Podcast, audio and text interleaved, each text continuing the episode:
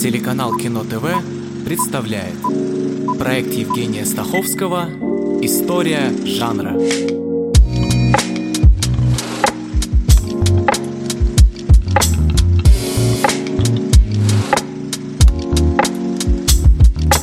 Криминальный фильм – один из 11 супержанров, по мнению ученого исследователя Эрика Уильямса, и значит, он включает множество поджанров, ну то есть, собственно, жанров, которые объединены центральной темой преступления в самом широком смысле. При этом одни сюжеты криминального кино полностью вымышлены, другие основаны на реальных событиях. Это экранизации пьес или романов, ремейки или адаптации более ранних фильмов. Сегодня говорим о криминальном кино, и в этой серии – чем замешан крутой детектив, что важно в судебной драме и из чего вырос высокий блондин в черном ботинке. Как самостоятельный жанр в кинематографе криминал зародился в начале 30-х годов 20 -го века, когда он блистал и в литературе, и на самом деле именно из самых успешных криминальных литературных произведений режиссеры черпали сюжеты своих фильмов, начиная с детективных романов и рассказов Агаты Кристи с «Мисс Марпл» или Эркюлем Пуаро в качестве центральных персонажей, но также и, конечно, с более ранних расследований Шерлока Холмса, созданного Артуром Конан Дойлом. 40-х годов на первый план выходят более жесткие персонажи. Это время развития того, что называется нуар и крутой детектив. В 50-е и 60-е криминальное кино стало смещаться в сторону триллера и шпионских историй и, в конце концов, распалось на отдельные жанры, и об основных сегодня я вкратце и расскажу. Начнем с нуара и крутого детектива. Классическая эра таких фильмов, как я уже заметил, пришлась на 40-е и 50-е 90-е годы, конец Второй мировой войны, немецкий киноэкспрессионизм и криминальная американская литература – вот три главных столпа, на которых э, держится нуар, рисующий жестокое, циничное и коррумпированное общество, которое угрожает не только главному герою, но и другим персонажам, и все это в атмосфере фатального пессимизма. Крутой детектив, который, видимо, берет начало в романах Дэшела Хэммета конца 1920-х годов и совершенствуется в книгах Реймонда Чандлера в конце 30-х, отличается реалистичным изображением преступлений, насилия и секса. И секс, как правило, не связан с развитием повествования, а служит второстепенным дополнением к сюжету. Эти истории поначалу публиковали в бульварных журналах, затем перешли на отдельные издания в мягкой обложке и в итоге сконцентрировали под общим термином «криминальное чтиво». Один из самых ярких примеров – «Мальтийский сокол» Джон Хьюстон, 1941 год. Третья экранизация романа Дэшела Хэммета. «Мальтийский сокол» впервые и довольно вольно экранизирован в 1931 году режиссером Роем Дель Рутом, когда пять лет спустя Warner Brothers решила переиздать фильм. Ей отказали из-за непристойного содержания, что привело ко второй экранизации «Сатана встречает леди» Уильяма Дитерли. Не слишком удачный фильм, который, кажется, не спасает даже гениальная Бет Дэвис, и вообще произведение превратилось скорее в криминальную комедию. Это неплохо, но вот что есть. Третья экранизация стала классикой, может быть еще и потому, что максимально соответствует оригинальному материалу. Частному детективу Сэму Спейду, блестящая роль Хэмфри Богарта, приходит женщина, которая хочет выяснить, куда сбежала ее сестра. Тут убивают напарника Спейда, а история об исчезновении сестры оказывается ложью, и все вертится вокруг ценной статуэтки сокола. На протяжении шести веков Сокол скрывал под своим крылом тайну великого богатства. Я мог бы рассказать о тысячах мужчин и женщин, что охотились за этой птицей. Но все истории кончаются одинаково. Довольно рано появляются гангстерские фильмы или фильмы о мафии.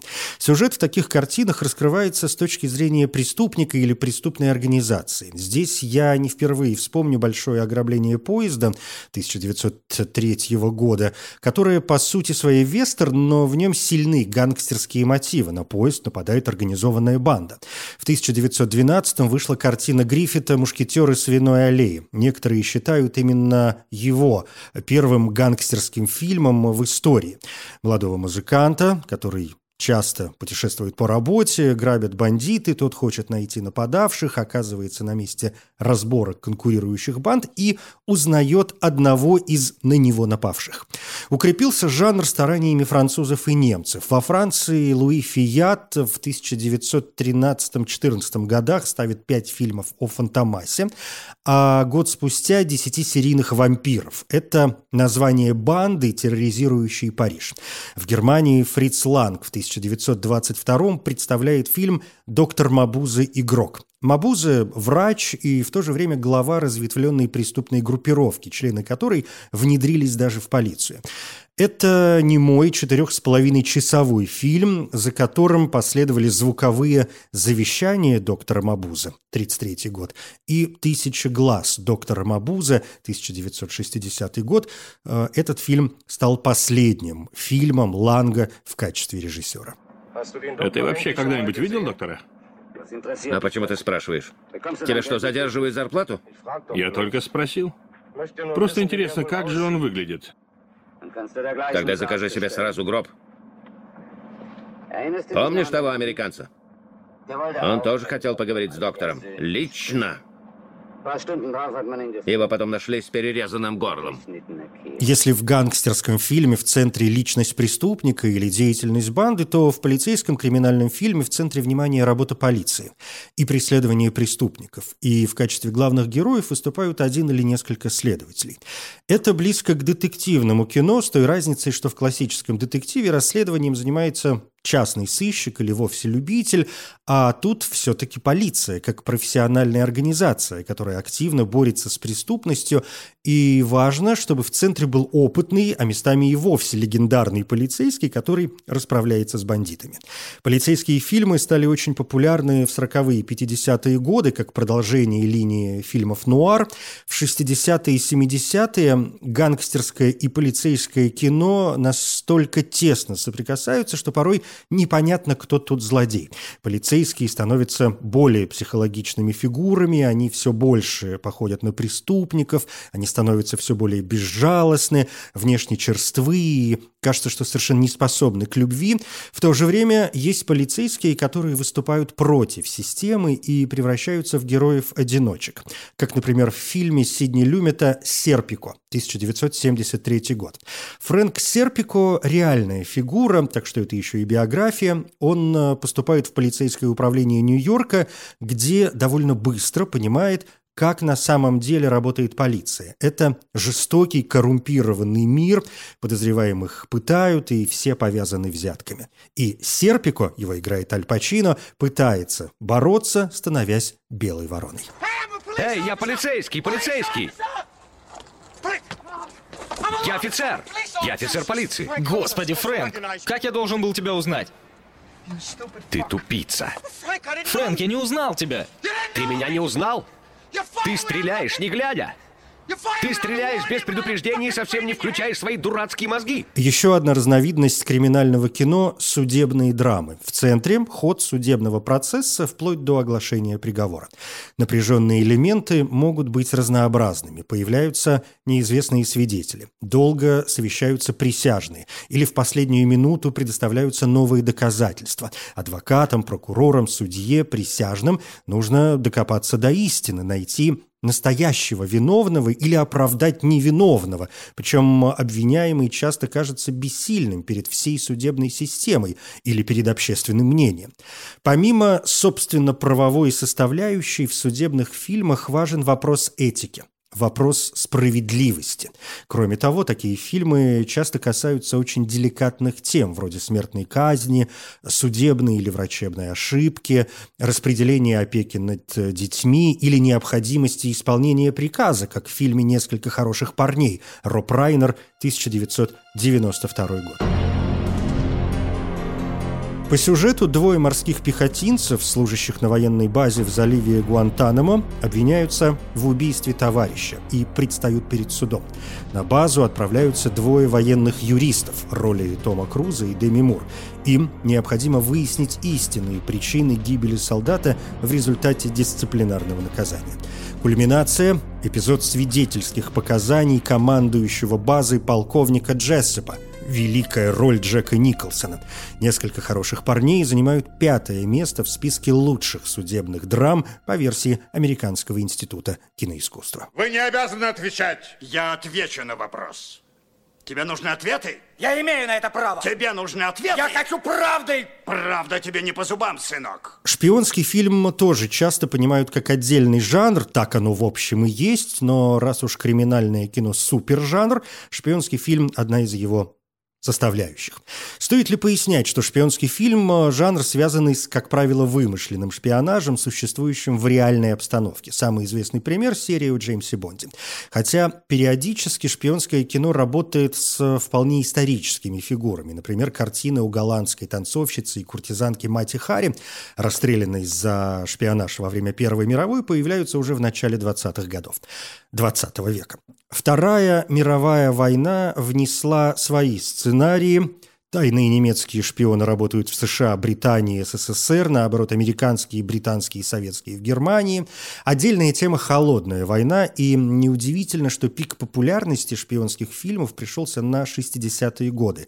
Страх перед холодной войной совпал с желанием зрителей найти в кино волнение и переживания. Поэтому шпионские фильмы – своего рода отражение беспокойства перед лицом, а, может, и известных, но непостижимых противников. Опять же, двойная жизнь героев добавляет напряжение. В качестве примера позволю себе блестящую и очень реалистичную картину «Шпион, пришедший с холода» Мартин Рид, 1965 год. Не хочу спойлерить, это надо смотреть, но если совсем коротко и поверхностно, то британский агент, идеальная роль Ричарда Бертона, готов завязать со шпионажем и зажить нормальной жизнью. Но возникает новая миссия, и ему, вероятно, предстоит стать двойным агентом. Любите птиц? С белыми шейками дикие, остальные ручные. С людьми ведут себя иначе. Птицы – мое хобби. Я часто сюда прихожу. И часто наблюдаете птичек в 8 утра у лондонской тюрьмы. Да, тюремные пташки. Еще одно хобби. Только молодые, конечно. Фильмы об ограблениях. Это жанр, который, как и прочие разновидности криминального кино, сложился к середине 20 века. Одним из первых фильмов, определивших этот жанр, были «Асфальтовые джунгли» Джон Хьюстон, 1950 год. При этом это еще и фильм «Нуар». До этого было довольно сложно понять, что считать именно фильмом об ограблении. В том или ином виде этот вид преступления может присутствовать в очень разных картинах, так что возникал вопрос, есть ли вообще смысл говорить об отдельной категории. Оказалось, что есть, поскольку имеются определенные черты, которые помогают отгородить такие фильмы от других, и главный атрибут фильмов об ограблении в том, что весь их сюжет строится вокруг планирования, исполнения и последствий крупного ограбления.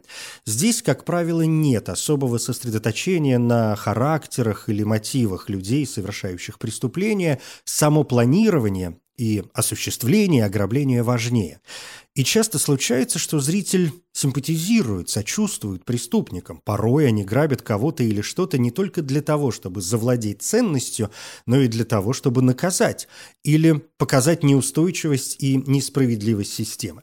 Еще одна общая черта фильмов об ограблениях – формирование команды. И лучше, если каждый член команды будет обладать уникальным навыком или набором навыков, которые необходимы для совершения налета. В процессе развития кино об ограблениях дошло до уровня, когда само преступление в последующем восприятии оказывается на втором плане, а зритель сосредотачивается на параллельных и более глубоких материях. Ну, например, начало Кристофер Нолан, 2010 год. Это научно-фантастический фильм об ограблении, но темы сновидений, совместных сновидений, бессознательного, реального и нереального, безопасности информации, роли символов и даже тема самой системы восприятия кино оказываются чуть ли не важнее преступной составляющей. Кто эти люди? Проекция моего подсознания. Вашего? Да. Ты создатель сна. Ты создала этот мир. Я объект. Мой мозг заселяет его. Ты можешь общаться с моим подсознанием. Это один из способов доставать информацию из объекта. Есть еще способы? Создать что-нибудь безопасное. Вроде банковского хранилища. Мозг автоматически наполняет его информацией, которую хочет защитить. Понимаешь?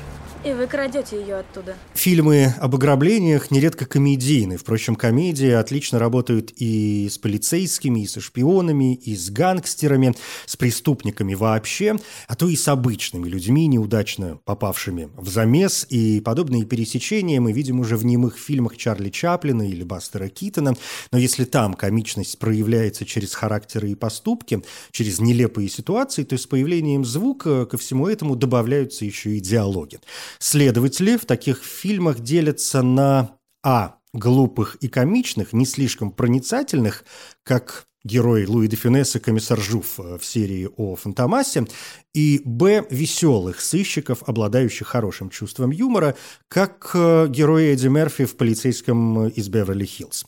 Что до преступников, им никак не удается совершить затеянные. То ли не везет, то ли они тоже глупы, а если что и получается, то тут включается черный юмор. Отдельным пунктом пародии на криминальные фильмы.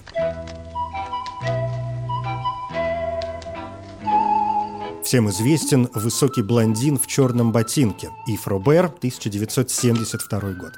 Пьер Ришар играет неуклюжего скрипача, которого случайно выбирают из толпы, чтобы убедить тех, кого нужно в этом убедить, что он секретный агент. Изначально у режиссера возникла смутная идея о пародии на шпионские фильмы и о парне, который прибывает в аэропорт и делает некий жест, который присутствующие спецслужбы понимают как некий сигнал, некий код, и жизнь парня превращается в кошмар. Высокий блондин в черном ботинке получил «Серебряного медведя» на Берлинском кинофестивале и был номинирован Национальным советом кинокритиков США как лучший фильм на иностранном языке, а спустя два года вышло продолжение, фильм «Возвращение высокого блондина». Почему он не пошел к дантисту? А? Почему он не пошел к дантисту? Он едет к Булонскому лесу. Его ждут у дантиста. Что ему делать на озере? Гребет. Гребет? Гребет. И еще уток кормит. Подлец. Среди криминального кино легко найти триллеры и боевики, фильмы о серийных убийцах и тюремное кино, а есть и региональные элементы вроде индийского «Дакойт», гонконгских фильмов о героическом кровопролитии и фильмов в жанре худ, это специфическое кино, зародившееся в США в 1980-х годах и в центре культуры хип-хопа, жизнь афроамериканцев или латиноамериканцев в гетто, их социальные проблемы. А это не только расовый вопрос, но и проблема уличных банд. Но закончу я, пожалуй, на не очень, как мне кажется, частом пересечении, а именно криминальной романтики или романтическом криминале.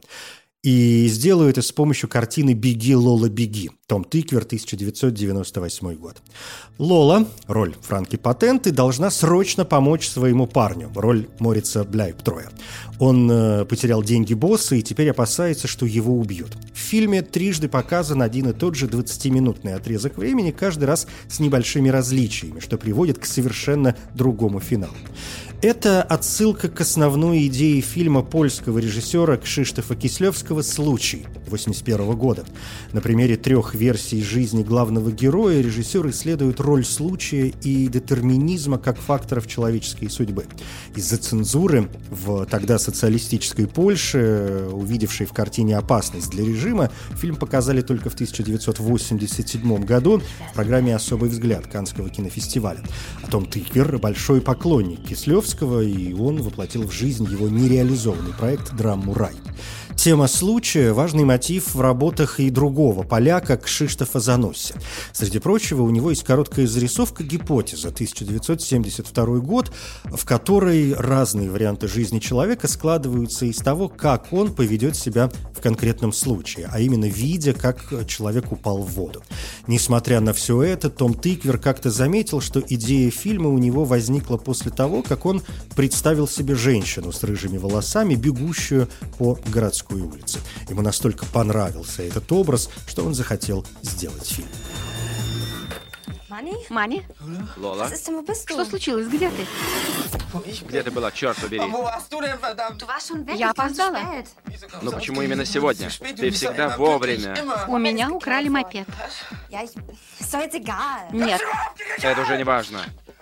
Нет, важно. «Беги, Лола, беги» содержит элементы боевика и триллера, и часто ее помещают где-то между этих жанров, но для боевика ей не хватает насильственных сцен, для триллера – детективной составляющей, так что это криминальное кино, где героиня совершает то, что совершает из-за любви. То есть сплошная романтика. Это не значит, что триллер исключает романтику, но об этом в следующей серии. Я Евгений Стаховский. Спасибо.